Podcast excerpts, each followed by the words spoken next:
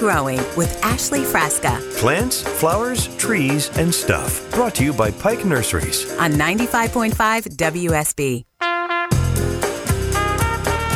Hey guys, welcome to a new Saturday morning, March 6th. So glad you're waking up with us. I'm Ashley Frasca, host of Green and Growing, as you've heard. We have a three hour show up ahead. I'm really excited, antsy to get into spring. I mean, I think I started off the show the same way last Saturday, but the more warm weather and nice days we're having, it's just really, really getting close. I'm getting excited. And you just heard the weather forecast too. So the weekend's going to be nice, temperatures in the 60s, but there is a chance still that we'll experience some winter weather. Uh, earlier this week, I shared with you on the Green and Growing Facebook page uh, Kirk Mellish's spring outlook. Right, he he writes a blog, uh, you know, forecasting the weather and looking at trends and looking at patterns and things like that. So that is definitely a good read, and it's posted on WSBRadio.com. You can get to it when you click weather, and that takes you to everything you need to know about Kirk and about the weather and all that kind of thing. But as gardeners, we obviously, you know, have a, a very symbiotic relationship with what's going on outdoors. So we need to know how to plan for spring. And you just got to read carefully what Kirk is saying about maybe planting between Easter, which is April 4th this year, and Tax Day, of course, April 15th. So we're not out of the woods yet. And at some point in the show, I'm going to be talking to Meredith Stone with Georgia Power still about the threat of winter weather and just how that affects us, how we can be ready and all of that. And I'm really excited in the second hour of the show. I, I find all these things online and do research throughout the week. And I was made aware by by the Von Haessler doctrine of all places, listening to the show one day on my way home after my traffic shift, that uh, World Wildlife Day was March 3rd. Had no idea that was a thing. They were talking about it. They were kind of joking about it but I did a little bit of my own research. And yeah, World Wildlife Day was actually quite a big deal, I think, with the United Nations and some other organizations. They were doing virtual, like worldwide virtual uh, webinars and things like that for folks and, uh, you know, some high ranking people speaking. But but basically the gist of that for this show today, I wanted to localize that a little more and talk about forests in Georgia and how they sustain us, how they sustain people's livelihoods, the ecosystems we depend on. And I know if you're a city dweller in downtown Atlanta, you're just looking at a couple of trees that are planted in a sidewalk, you may not think that you're really affected by that, but there definitely is such a thing as a rural forest, of course. We think of middle Georgia, South Georgia, maybe even parts of North Georgia, of course, and urban forests. So I'm going to have on uh, Troy Clymer. He's an associate chief of forest management with the Georgia Forestry Commission to talk a little bit about that. I'm excited to learn some more just about how, what we can be doing, you know, to make the world a better place, uh, some environmental things. So in this segment, talking about two things in particular last Saturday, I had Clint Waltz on from the University of Georgia, turfgrass specialist.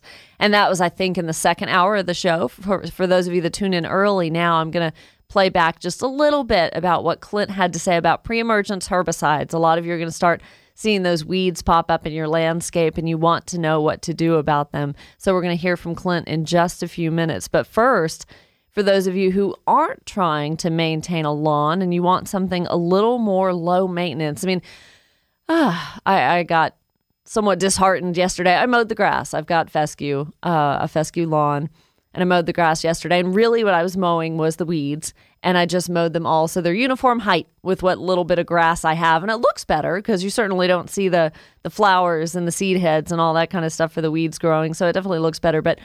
I'm just wondering at what point I give up, you know. So, for those of you that just don't have the time, you don't have the patience, low maintenance landscape ideas. I got some of these from the Clemson uh, Cooperative Extension. But when you think about that, stuff to put in place of grass, but you still want it to be beneficial to the environment, you still want to have a natural look.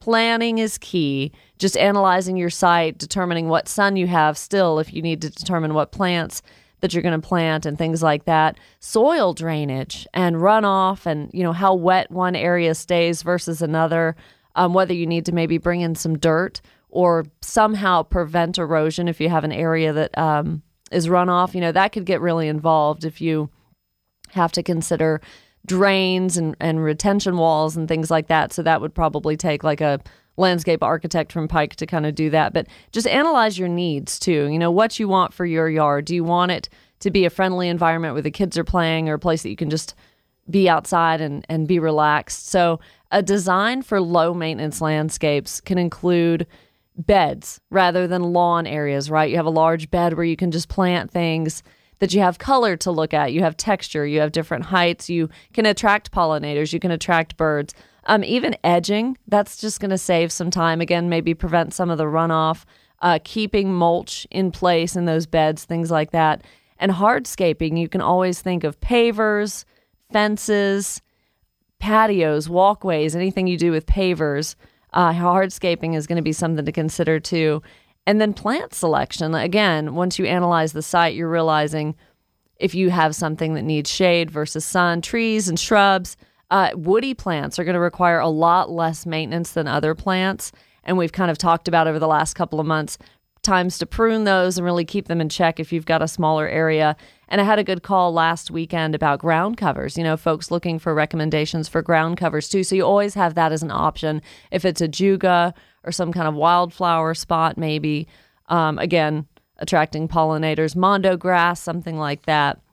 So that's always a consideration. You don't always have to listen to the show and think, well, I don't have a lawn. I'm going to turn the radio off because what she's saying doesn't apply to me. But uh, good ideas for low maintenance landscapes. I may share some of those on the Facebook page. Again, when you go to Facebook, just search Green and Growing WSB. But yeah, the conversation I had with Clint Waltz about pre emergence herbicides for those of you who are trying to get ahead and you want to produce a great spring and summer lawn, here you go. It doesn't matter the lawn that we have. We have tall fescue, we've got Bermuda, we may have some centipede, but really what we're honing in on here with this discussion is the treatment of weeds. So here in the South, we have all kinds of weeds that grow the same in any of those lawns, right? Pretty much, yes. So, people's complaints most often on the show crabgrass and annual bluegrass, Poa annua, are two of the, right. the big complaints. So, let's start with those. If we use a pre emergent herbicide, that means it's preventative. We're going to go ahead and put that down so we see less crabgrass or less annual bluegrass in the lawn.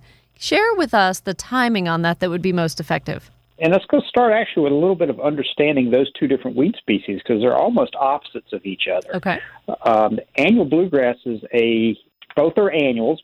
Both bluegrass and, and crabgrass are annuals, so they do their entire life cycle in one season. But uh, annual bluegrass is a cool season annual grassy weed. So it actually germinates in September, October, and then throughout the winter some. So putting out a pre-emergence here in uh, February, March, or April really isn't going to do any good for for annual bluegrass or, or Poa annua. And the reason people are seeing it now is because it's up, it's growing, it's starting to flower out, and you get the little seed heads on it They're white, and and that kind of. So for Poa annua, you you need to do that. You pre-emergence on that end of August, early September. Crabgrass, on the other hand, is a summer annual grassy weed it's going to do its growing in the summertime, which means you have to put your pre-emergence out for it to control it in the spring. So understanding the biology between those two weeds certainly helps you be effective with, with that herbicide application and controlling those weeds. So we also need to know whether it is a grassy weed or a broadleaf weed. I can remember you saying that a pre emergent herbicide is a little more effective on one of these than another. So you talked about managing expectations there. Our pre-emergence herbicides are much more effective on grassy weeds than they are on, on broadleaf weeds. They have a little bit of activity on broadleaf weeds, but they're it's not real good. So the common pre-emergence herbicides that are used out there in the market are, are far more effective on things like uh, annual bluegrass, crabgrass, to a degree as well on goosegrass, foxtails uh, in, in, our grassy species and they are on like dandelion or even something like uh, spurge or clover or something along those lines. Germination must occur for a pre-emergence herbicide to work. That weed seed has to have the right environmental conditions, so the right temperatures, the right light, the right moisture, and that weed seed germinates. And if a pre-emergence herbicide is present, as it puts out that root, that first root that comes out of the seed, that root comes in contact with a herbicide. The herbicide's taken up into that seedling very early on and kills that seedling very early on in its developmental process, as opposed to preventing that seed from actually germinating at all. So, a difference between broadleaf and grassy weeds is that the uptake that may happen right there eh, with that first root may be much greater in grassy weeds than it is in, in broadleaf weeds we kind of want the pre-emergent herbicide there on the ready as these seeds are going to start to germinate and like you said, they have to have the right conditions, be it soil temperature, air temperature. So when we start thinking about the applications of pre emergent herbicides, what environmental conditions are we waiting on? Well, for crabgrass, for example, and that's what we're putting pre-emergence out for right now, is for the summer annual grassy weeds. So, for example, crabgrass. It germinates when air temperatures and that surface soil temperature reach about 55 degrees, which for us here in Georgia will be variable between Valdosta and Ellijay. But in the Atlanta metro area, that can occur anywhere from, say, mid to late April, uh, depending on where you are. Maybe some years actually a little bit earlier than that. So your pre-emergence herbicides have to be out before that germination occurs because if your germination occurs and the root gets down below where that herbicide is, then it can pull water nutrients from the soil below that herbicide and the plant will survive. Uh, the absolute key to a pre-emergence herbicide effectively working is getting it out prior to germination. So getting it out early is, is, is important. And we've talked about, you know, the drop dead date which it floats, but March 15th is kind of a good reminder, a good date to think of. You got to have it done by then, but the sooner the better. Um, I think Clint made a good point there that it can stay, you know, in that first couple of inches in the soil for weeks. That's why you don't want to put grass seed out too close to when you put a pre-emergent application because it's going to work in those top couple of inches of soil for a number of weeks, couple of months. Um, so best done early. It's still going to be in the soil and, and get to those seeds as they're germinated. But man, I'm seeing a lot of stuff pop up. So thanks to Clint Waltz for that. Good advice for those of you that need to hear it about pre emergence herbicides. Well, I want to hear what you've been working on. 404 872 0750. I know a lot of us are starting to get busy in the landscape. Jason, my producer, just said he and his wife spent maybe 20 hours in the yard this past week. I myself at least spent five or six, I think. So I need to do a little bit better. But yeah, call the show 404 872 0750. It's green and growing. We'll be right back on WSB. Here's Ashley. All right, back to green and growing 624. The weather update brought to you by Finley Roofing. Saturday, that's today, a high of 55. It is going to be overcast, kind of how we ended the day yesterday, just kind of gloomy, but nevertheless warmer.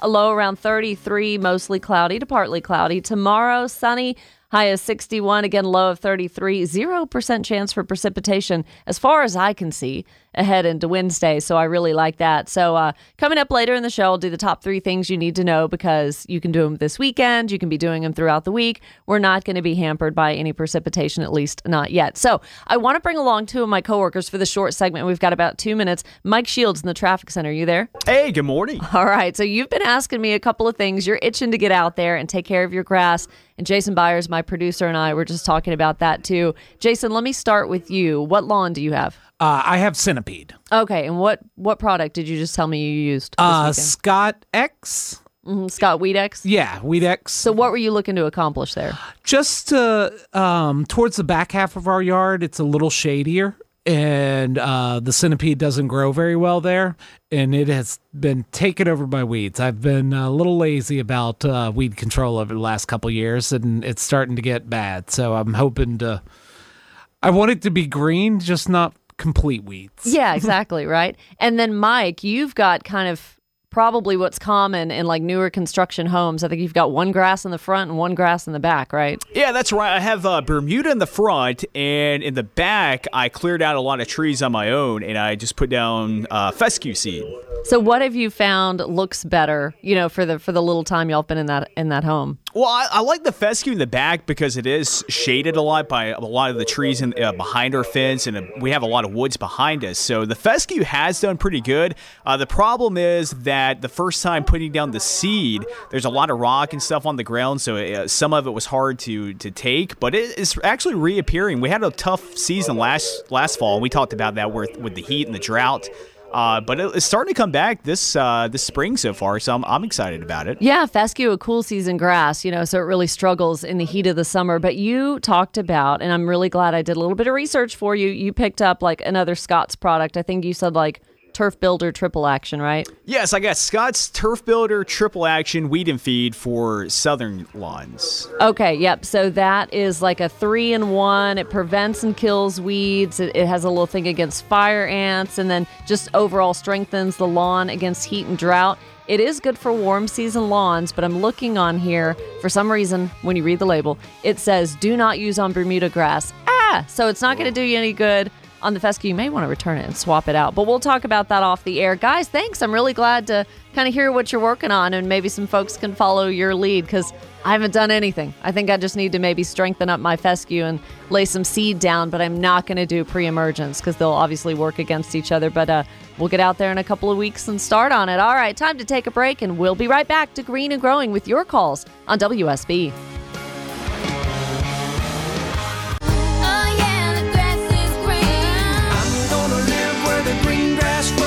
The grass is always greener on the other side. Caterpillar to a butterfly. It's Green and Growing with Ashley Frasca Plants, flowers, trees, and stuff. Brought to you by Pike Nurseries. on 95.5 WSB. I can tell a lot of you feel the same way as me. Hey, it's Ashley Frasca. Green and Growing is on right now until 9 o'clock this morning. So I've got some great calls. Gerald and also Jason want to talk about fescue lawns, which it is the time to start thinking about that. I started off the show by saying I mowed mine uh, for the first time in a while. And then Eddie may have a new tool that he's anxious to use, and Nicole wants to talk about daffodils. But first things first, Right now, our lawns are covered in leaves, so we got to start the tidying up process. So, who better to talk with about that than Walter Reeves? Walter's Wondering. Walter's Wondering. The definitive questions and answers from WSB's OG garden guru, Walter Reeves. All right, in this segment, folks, Walter Reeves, former host of the Lawn and Garden Show, joins me every week about things he's been observing, things he wonders about. We can all learn from this. But this time, I have something I'm wondering about, Walter. Okay. So I'm gonna turn the tables on you here. uh, what are you wondering? So I, I've been thinking a lot about, you know, this show applies to not only people who have acres and acres and maybe farms and have listened for years and years, but also the city folk too, who maybe are on half an acre, maybe less, don't have a lot of yard, but they love their trees. Okay. So we all have the same problem about this time of year. You've raked up the leaves, you've piled them, you've done whatever you do to all of those fallen leaves. And then what do you do with them? So there have been a lot of questions asked of you in previous years. What if I leave them piled around a tree? What if I just leave them piled on the lawn? What's going to happen? Does that, you know, suck up nutrients, potential Right. nutrients and things from the soil because you're smothering the soil in a sense. So what is the best thing to do with our piles of leaves as we're looking to tidy it up for the spring? You could almost say that everything you mentioned has a purpose, possibly for some people, for some landscapes. Leaving them on the lawn might be the right thing to do. To mulch the area where you're not growing grass, just leave the leaves there. Underneath a magnolia tree, for instance, is where I leave all the magnolia leaves. Why not? Nothing else will grow there, so let the leaves be there. Um, put them out on the street in a bag for the garbage people to take away. In DeKalb County, at least, and several, other counties around, they compost those leaves and make them available then for the citizens to come and pick up. So That's it's free. great. county service in some of the counties around Atlanta. Um, you can also bag them up yourself and then, or rake them up yourself and pile them up to compost to, to deteriorate and then use that compost in the beds and flower beds and things you have around the house. I know some people who pile up in the woods behind their house, way back in the back of the uh, property, and that's, I guess, appropriate in some cases. It So- seems wasteful though because you can get so creative with things, you know, reusing things Yeah. and composting that I mean that's what I do. I put them back in my wood line near the creek, but they could actually be beneficial and I'm not really utilizing that. it might be useful to know that you can speed up the process of composting those leaves two ways. One would be before you pile them up in the back of the yard, back of the uh, woods, is to shred them. If you possibly can, shred them with the lawnmower and then pile them up and bag them up and drag them back in the back. Or if you have a bagging lawnmower, of course, you empty your bag back in the back.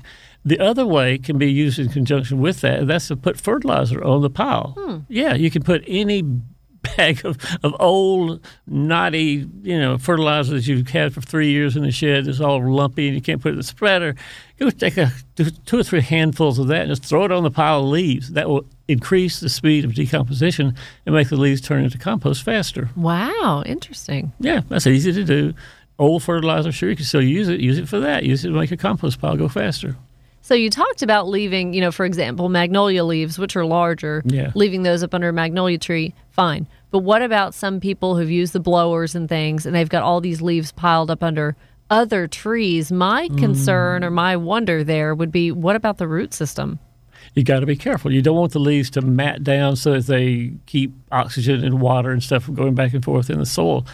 We know about water, but it's really important to always think about roots have to breathe, and so making a matty, rotted sort of layer of leaves a couple inches thick underneath the tree where you would like the tree to be healthy, you want it to breathe. You want the roots to breathe. So if they mat down, some are worse than others, but if the leaves mat down, then break them up or remove them.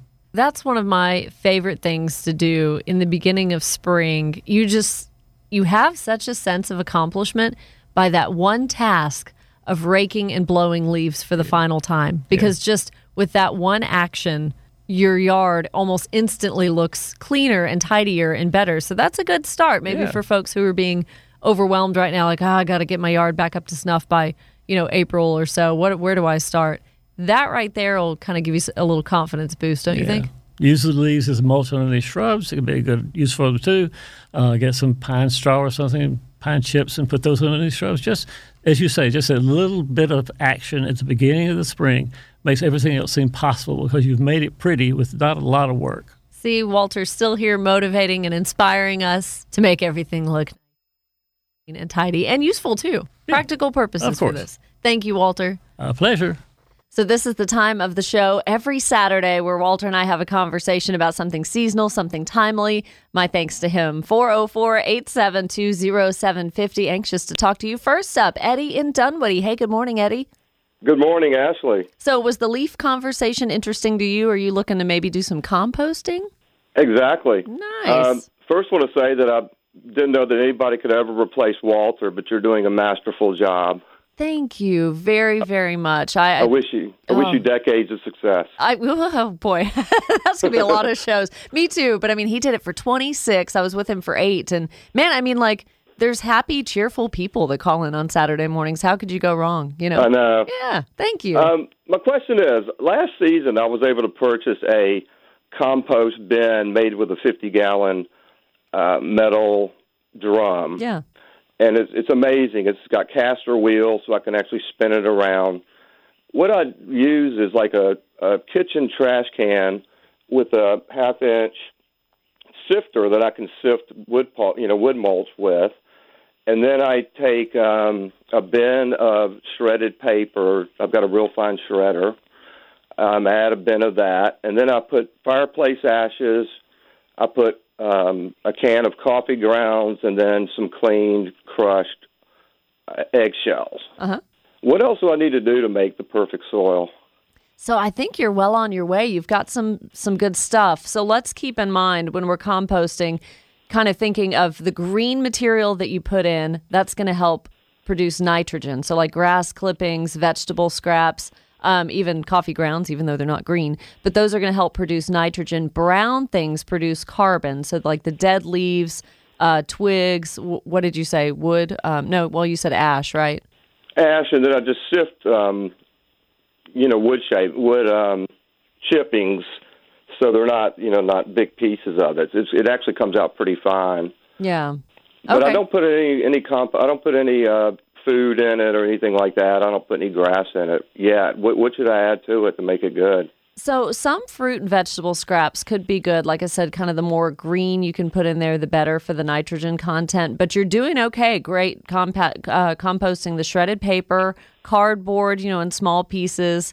Um, eggshells are always good. Now, things that we don't want to do, I have had people say, is sawdust okay? Sawdust isn't okay. You don't want to just throw any old leaves in there that may be diseased, or maybe you know if you have a dog in your yard, the dog has kind of impacted some of the leaves that have fallen, and they and they go in the yard.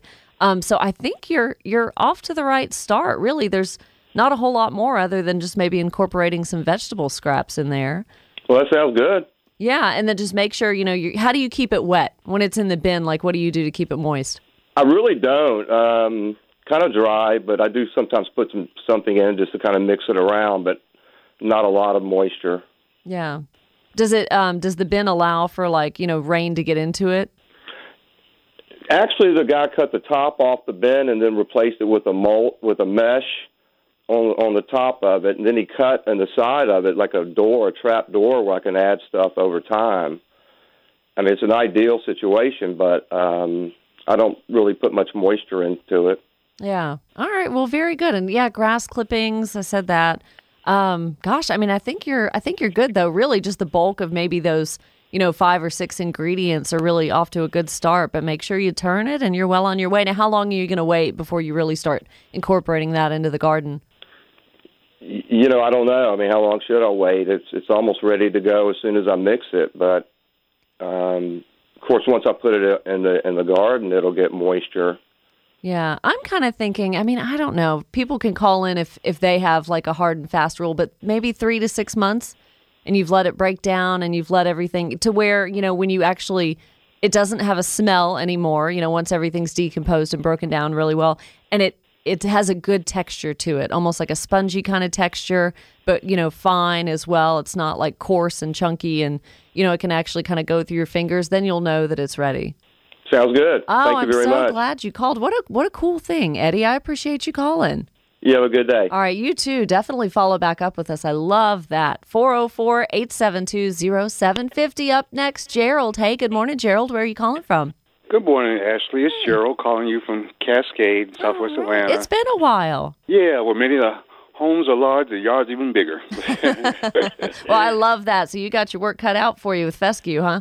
yeah, I do. Well, Ashley, here's what happened. Uh, back in the fall, you know, we had a storm come through, and had uh, I, I, li- I live in an urban forest.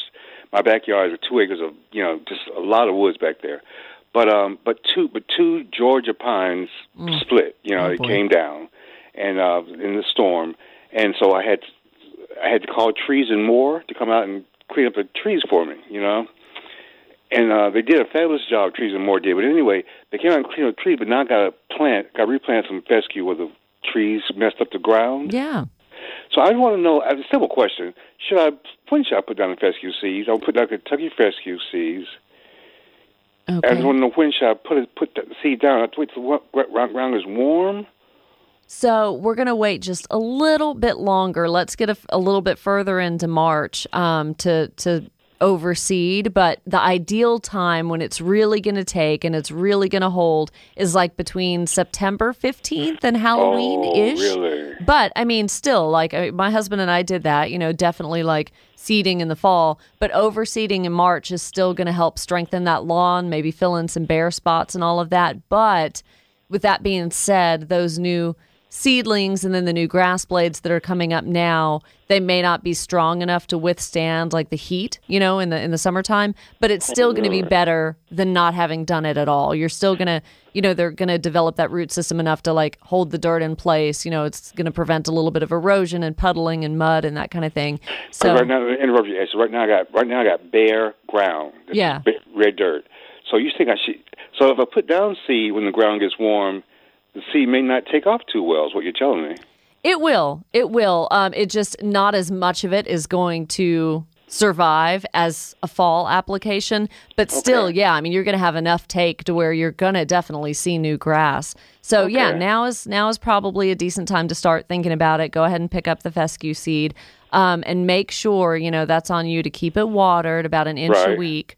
Um, yeah, yeah. Do I need to, do I need to um, when I put the seed down, do I need to kind of till the seed in the ground a little bit? Can I just put the seed right on top of the ground and put wheat straw on top of it? It definitely is best to go ahead and rough up the the surface of the lawn. Yeah, absolutely. Okay, Rough it up because that's going to make better like seed to soil contact so that the Okay. seed's not going to get blown away with the wind, washed away with, you know, any heavy rains, which we're not going to have this week. That's good. So you're controlling the water that it receives for now. There's not going to be any downpours or anything. Yeah, definitely rough that up a little bit. I mean, if nothing else, it, uh, we'd rather you till it or aerate or something like that. But if nothing else, go ahead and at least rough it up with a rake or something like that, especially those spots, Gerald, that are like compacted and really Okay. hard. You're going to need to break those up. How about, how about wheat straw? Do I need to put wheat straw down on top of the seeds, or not? That's not necessary. It's not necessary, but you certainly can. Yeah, absolutely. I mean, I think it would behoove you to actually do that, keep it in place, and all that kind of stuff. Um, man, Gerald, you you know this. You're you're doing it right. So yes, uh, fescue seed, absolutely.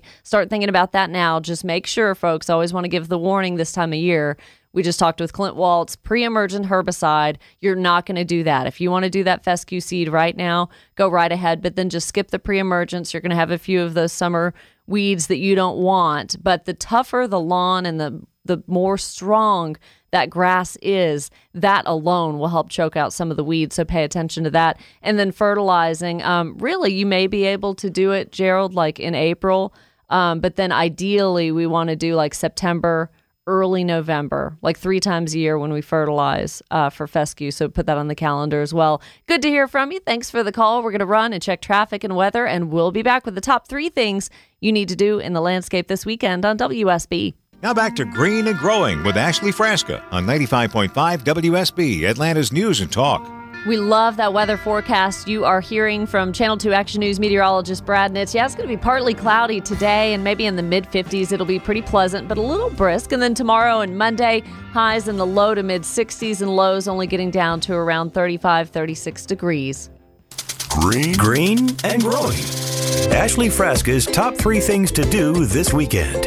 All right. If you haven't already, number one, start seed indoors for the summer vegetables that you want to enjoy. I haven't done mine yet. Like, I'm two weeks behind where I was last year. Uh, but check out a checklist on my Green and Growing Facebook page. Make sure you get started with everything you need. Do it with the kids. It's a fun little project. Number two, transplant trees and shrubs now. Jason just moved a maple. I tried to move some shrubs the other day, wasn't real successful. So, just planted new ones, but break up the dirt really well before you backfill the hole. And also just plant new stuff like I did. I planted azaleas. You can plant forsythia, pittosporum. They're pretty. Uh, rhododendrons, things like that. And number three, I don't think it's too late to prune back muscadine vines today. I got the idea from our own Sandra Parrish, a WSB reporter. She recently got hers done in the North Georgia mountains, and it was quite a task. Hey, Eddie, if you're still listening, composting, we were talking about other things. Manure, I forgot that one. And this website, I'm looking at old wine. I never have old wine left around at my house. It's all gone. All right, coming up on 7 o'clock, I'm going to be joined by Georgia Forestry Commission. You don't want to miss it. Thanks for listening to Green and Growing on WSB.